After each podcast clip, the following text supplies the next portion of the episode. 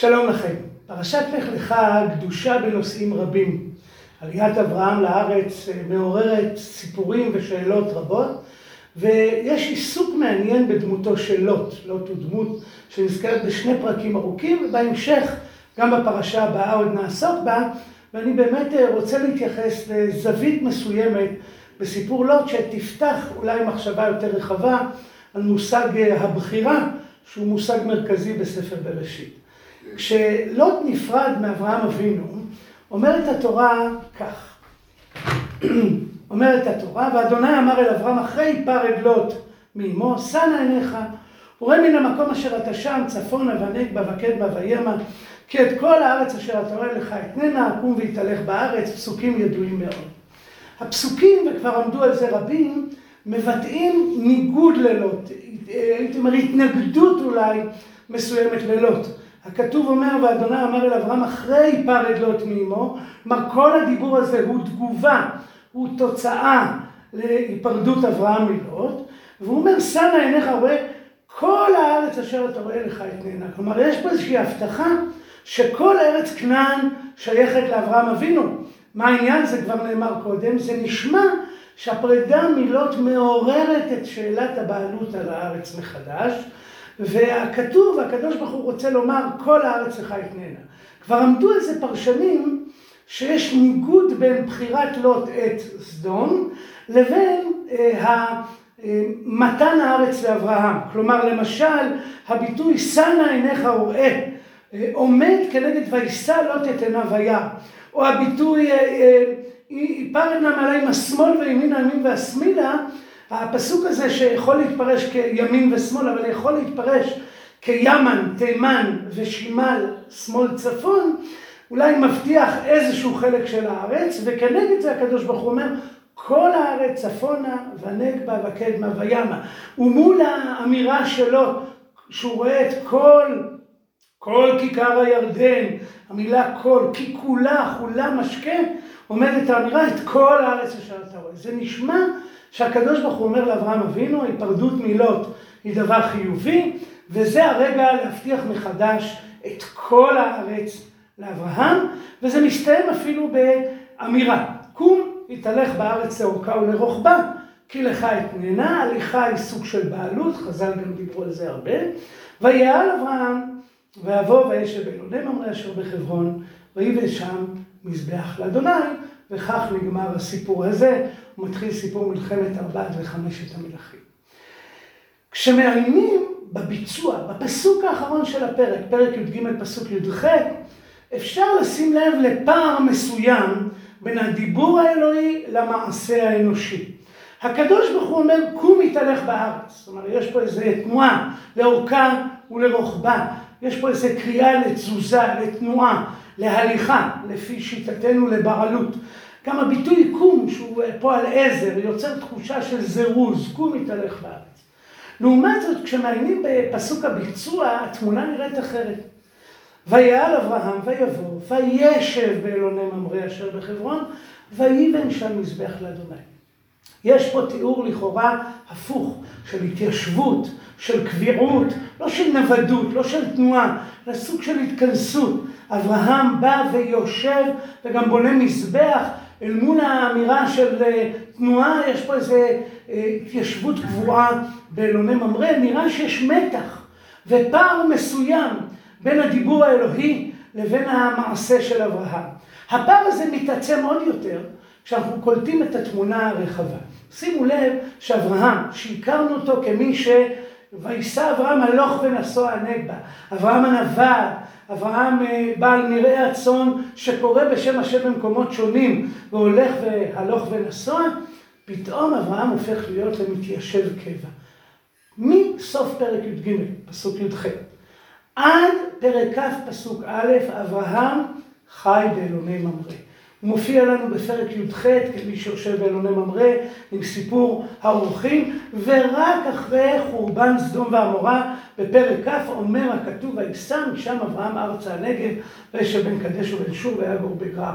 כלומר בעצם פרקים י"ד, ט"ו, ט"ז, י"ז, י"ח, י"ט, כל הפרקים האלה, כמעט מחצית מסיפורי אברהם אבינו. אברהם אבינו לא נווד, לא מסתובב בארץ, הוא יושב, יושב באלוני ממרא. התמונה הזו היא לא רק תמונה ספרותית של כמעט מחצית מפרקי אברהם, גם תמונה של זמן ארוך מאוד. מרגע שאברהם יושב באלוני ממרא, אנחנו מדברים על מלחמת ארבעת וחמשת המלכים, אנחנו מדברים על לידת ישמעאל, ישמעאל מגיע לגיל 13, נולד יצחק, אנחנו מדברים לפחות על משהו כמו 15 שנים, לפחות, אם לא יותר, שאברהם יושב באלוני ממרא, וכל זאת עומד אל מול הקריאה, קום מתהלך בארץ ארוכה ולרוחבה כלך אתננה. יש פה איזה פער חריף מאוד בין ההוראה או האמירה לבין הביצוע. כבר הפרשנים אה, חשו בעניין הזה, ואפשר להזכיר פה שני כיוונים אה, מעניינים. הרמב"ן בפירושו לתורה מציע שני פירושים, ייתכן שזה רשות כרצונו, וכל אה, אשר תרצה ללכת לך, והפירוש השני, ואם היא מצווה, שילך בה לכל אורחה ורוחבה, להחזיק במתנתו כאשר פירשתי, לא נצטווה לעשות זאת מיד. כלומר, הרמב"ן מציע לנו שני פירושים שיש ביניהם אה, מן המשותף. המשותף הוא שיש באמת פער. הרמב"ן מודה שיש פער בין ההוראה אה, או בין הדיבור האלוהי למעשה האנושי. ולכן הפתרון שלו הוא או להקרות את האמירה, זה לא ציווי, זה רשות, וממילא אברהם לא חייב לעשות את זה. ואם זה מצווה, אז להכות את העוצמה שלו, כלומר זה לא מיד, זה לא רע מיידית. וממילא הרמב"ן בעצם מודה בשאלתנו, מודה בפער הזה, אבל הוא אומר הפער הזה הוא לגיטימי, הוא לא מעיד על ניכור, הוא לא מעיד על אה, שבירה של הדבר האלוהי. הפתרון של הרמב"ן, או שני הפתרונות שא', למדנו כבר ששני פתרונות מעידים על קושייה חזקה או על כך שכל פירוש חסר מכדי להיות הפירוש השלם, ולכן צריך להציע עוד פירוש. שני הפירושים האלה בעיניי יש בהם חיסרון גדול. קודם כל, המילה קום יוצרת תחושה של מיידיות. לכן, למעט מקרה אחד, בעשרות מקרים בתנ"ך, קום היא הוראה מיידית. קום זה לשון זרוז, היא בעצם איזשהי ניסיון לזרז. הייתי מתרגם את זה לעברית שלנו ליאללה. כן, יאללה, בוא, אה, תלך. זה סוג של אמירה מזרזת, ולכן להגיד שזה לעוד שנים רבות, זה נראה קצת חלש, ואפילו לומר שזה דבר רשות, זה לא כל כך הולם את ההוראה הזו, והייתי אומר שגם מבחינה ספרותית הביצוע מייצר ניגוד. כלומר, מול להתהלך השורש לשבת, וישב באלוני ממרא, הוא ניגוד כפול, הוא ניגוד גם למילה התהלך, אבל הוא גם ניגוד מסוים מבחינה ספרותית לפועל קום. אל מול קום מתהלך, וישב. אתה שומע פה את הפער שבין האמירה לבין המעשה, ולכן בעיניי פירושיו של הרמב"ן לא פותרים את הבעיה. בכיוון הפוך עומד הרד"ק, ואחריו המשיך יהודה קיל בדעת מקרא. והרד"ק, כשהוא מתייחס לסוגיה הזו, הוא אה, פותר את המשוואה דרך הפסוק של הביצוע. אם הרמב"ן טיפל בהוראה ואמר שהיא רשות או מצווה לאחר זמן, רד"ק מטפל בביצוע וכך הוא מקריא את הפער, והרד"ק בעצם אומר לנו שאברהם ביצע את ההוראה באופן מלא. הרמב"ן בעצם אומר, אני אה, אה, אקרא לכם את לשונו, אומר הרמב"ן ויעל העתיק משם אוהלו, נטע אוהלו ממקום למקום, עד שבא וישב בלוני ממרק. כלומר לפי הרמב"ן, הפועל ויעל משמעותו היא שהוא הקים את אוהלו, פירק את אוהלו, הקים את אוהלו, פירק את אוהלו, עד שהגיע לאלוהים ממרק, וממילא ההוראה קום מתהלך בארץ התקיימה, זה אכן צו, ואברהם קיים אותו ככתבו, וקיל בסדרת דעת מקרא אה, ממשיך ומחזק את פירושו של הרמב"ן, משום שהוא משווה בין ויעל אברהם לפסוק שנאמר על לוט, ויעל עד סדום, הוא אומר, בעצם המילים ויעל אברהם חסרות את שם המקום, כמו ויעל עד סדום, ויעל אברהם איפה? ותשובתו שהכתוב רוצה לומר שויעל פירושו בארץ כנען. באמת, יצא למסע של אוהלים ובסיומו הוא הגיע לאלוני ממרא וממילא הוא קיים את הצד. גם הפתרון של הרד"ק ויהודה קיל בעיניי הוא פתרון חסר. משום שזה לא מסביר מדוע אברהם נותר באלוני ממרא כל כך הרבה שנים. יש פה איזה עניין, ולא איזה תחנה שאליה הוא הגיע, יותר מזה, מדוע התורה מדלגת על כל המסעות? הרי אם הכתוב קום מתהלך בארץ, היינו מצפים שהתורה לא תשתמש בזה שני, שתי מילים, והיה אברהם, ומזה אתה תגזור שהוא עשה את כל המסעות. לכאורה היינו מצפים שיהיה תיאור של הביצוע, במיוחד לאור דברינו בתחילת השיעור, שכל המהלך הזה עומד כנגד לוט. אם הוא עומד כנגד לוט, אם שמה עיניך כנגד וישא לוט את עיניו, אם כולם משקה כנגד זה כל הארץ, אם ימין ושמאל, צפונה ונגבה, אז הייתי מצפה שתיאור הבעלות של אברהם על הארץ יהיה בולט, ייאמר, ולא ייבלע, יבולע בתוך, ייבלע בתוך שתי מילים, מתוך פסוק שכל כולו מתאר דווקא את התחנה, את ה"ויבוא" ואת ה"וישב" באלוני ממרא, אה, דבר שלקח זמן. כשאני עומד מול מתח בין אמירה אלוהית למעשה אנושי, נדמה לי שהפרשנים הלכו בכיוון של הפחתת המתח. הרמב"ן אה, צמצם את ההוראה, את האמירה, הרד"ק הרחיב את הביצוע, וכך הם בעצם קרבו את הדיבור האלוהי למעשה האנושי. ואני מבקש ברשותכם להציע כיוון הפוך, שיש פה מתח, שיש פה באמת פער. שאכן בתוך הפסוקים האלה רמוזה מחלוקת עמוקה בין הקדוש ברוך הוא לאברהם בשאלת מעמדו שלו. הקדוש ברוך הוא אומר, היפרד נא, ויהי אחרי היפרד אברהם מלוט. כלומר, באמת הפרידה היא ראויה, היא נכונה, לוט לא שייך, לא מתאים, הוא צריך לעזור. בזה לכאורה נגמר סיפורו של לוט מעל במת ההיסטוריה. ולעומת זאת אברהם אבינו אני מבקש להציע לכם, רואה בלוט את בנו. כמו שהוא התווכח בהמשך לגבי ישמעאל, אה, כך הוא מתווכח כעת לגבי מעמדו שלו.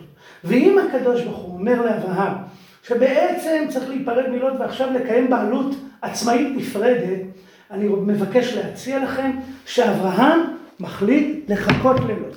למרות שהוא יזם את הפרידה, אבל הוא לא רצה היפרדות. הוא רצה פרידה זמנית כדי שלא תתעשת וילמד את מקומו הנכון ויבין שכסף זה לא הכל, ראו את הפרק עצמו, אבל הוא לא באמת רצה פרידה מוחלטת מלוט, ולכן הוא מחכה ללוט. אני אנסה. להביא כמה ראיות למחשבה המפתיעה הזו. אז קודם כל צריך לדעת שאברהם ולוט נפרדו כשאברהם היה בבית אל, מצפון לים המלח. והנה לוט מסתכל מזרחה וככל הנראה רואה את צפון ים המלח. ובעצם לוט יוצא למסע, בונה אוהלים, מתנייד לו, ומגיע בסופו של דבר עד סדום. וסדום כבר נמצאת מדרום לים המלח. ובאופן מפתיע, במקביל, אברהם אבינו צועד את אותו מסלול על ההר מצפון לדרום, ומגיע לאלוני ממרא, ושם עוצר את מסעותיו. למה דווקא אלוני ממרא? כשמעיינים בפרק י"ד, רואים שהיו דרכים בין סדום לאלוני ממרא. כשהכתוב מספר לנו על פשיטת ארבעת המלכים, הוא אומר שבעצם ויבוא הפליט, אולי צריך רגע להתחיל בפסוק י', פרק י"ד פסוק י', ויפלו שמה והנשארים הר אנסו. כלומר, אנשי סדום, כשברחו, ברחו אל ההרים. והנה ויבוא הפליט ויגד לאברהם העברי, והוא שוחט באלוני ממרא. כלומר, אדם שבורח מסדום בזמן מלחמה, בורח אל ההר, הוא יכול לברוח אל עבר הירדן, אל ההרים שיקראו לעתיד, לימים עמון ומואב, אבל הוא יכול לברוח אל ההר שבארץ ישראל המערבית, והנה הוא מגיע, פליט, אם הוא לא הגיע במיוחד דווקא לספר לאברהם, כדרכו של המדרש, שזה עוג מלך הבשן. אם נקרא את הקריאה, הקריאה פשטית, הרי שנמלטו הרבה. אחד מהם הגיע לאוהלו של אברהם, משום שאלוני ממרא, ככל הנראה נמצאת על ההר, במקביל לסדום. זאת טענה ראשונה, והטענה השנייה אפילו בעיניי יותר אה, אה, חזקה. כשסיפור השמדת סדום מתקיים, מספרת לנו התורה בפרק י"ט, והשכם אברהם בבוקר אל המקום אשר עמד שם את פני אדוני, מקום שבו הוא התווכח עם הקדוש ברוך הוא על, על חורבן סדום, וישקף על פני סדום ועמורה. כלומר, מי שעומד באוהלו של אברהם אבינו, או במרחק קצר מן האוהל, כי הוא ליווה את המלאכים, יכול להשקיף על סדום ועמורה. ואברהם משקיף על סדום ועמורה. אפשר גם להוסיף לזה את העובדה שהמלאכים שמגיעים לאוהלו של אברהם ממשיכים לסדום. ואם אני עכשיו מסתכל על כל המהלך, זה נראה שאלוני ממרא משקיפה על סדום. למה לחיות במקום שמשקיף על סדום? להצעתי, אברהם מחכה ללוט. אברהם רוצה היפרדות, אבל לא פרידה. הוא רוצה במרחק שאם לא תתעשת או לא תזדקק לעזרה, מה שבאמת קרה בפרק י"ד וגם בפרק י"ט, אברהם יוכל לסייע לו, אברהם יוכל להושיע אותו ולהתחבר אליו מחדש. התמונה הזו תסביר היטב מדוע רק בפרק כ' אברהם עוזב את אלוהים ממרא. אחרי יותר מ-15 שנים, אחרי כשישה שבעה פרקים, ויסע משם אברהם ארצה. לא בגלל חורבן האזור כדרכם של כמה פרשנים, אלא משום שלהבנתו של אברהם לוט או מת בחורבן סדום, או הלך למקום אחר. באמת אגב, לוט בורח להר. כשמעיינים בסיפור לוט רואים שלוט בורח להר, אבל לאיזה הר? להר שבצד השני, אולי לזה נקדיש את השיעור הבא. אבל התמונה, אני חושב עכשיו, יכולה להתבהר. אברהם, תפיסתו כולם היו בניי. כל ילד שיש לי, אם זה ישמעאל, אם זה כמובן יצחק, ואם זה לא, הרי הם בניי ואני לא מוכן לוותר עליהם. אני מחפש להיות, יכול להיות שיש עימות, יכול להיות שיש חיכוך, יכול להיות שצריך להיפרד לזמן מסוים, אבל הם בניי, אני רואה בהם בניי, ואני לא אוותר עליהם. ולכן אברהם מקיים את הצו האלוהי באופן חלקי מאוד.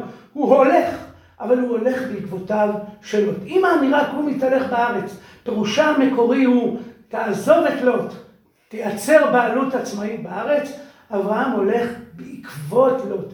הוא בעצם יוצר מרחב של קשר אפשרי. זה לא קרה.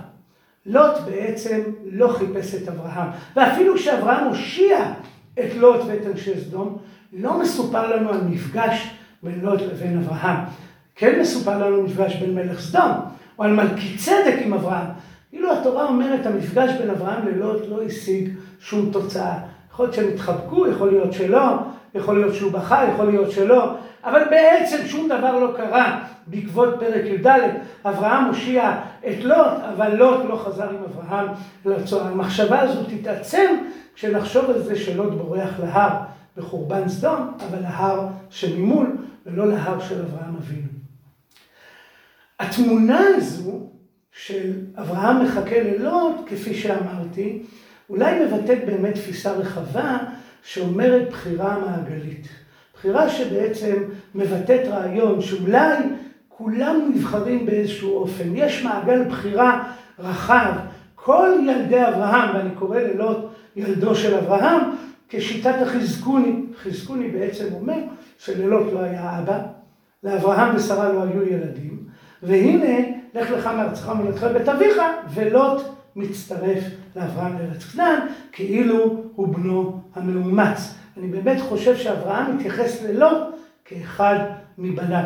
המחשבה הזו, שיש בחירה מעגלית, שהיא לא מבטלת, מתעצמת כשאני מודע לזה, שהוא מחכה ללוט, תוך כדי שכבר ישמעאל נולד.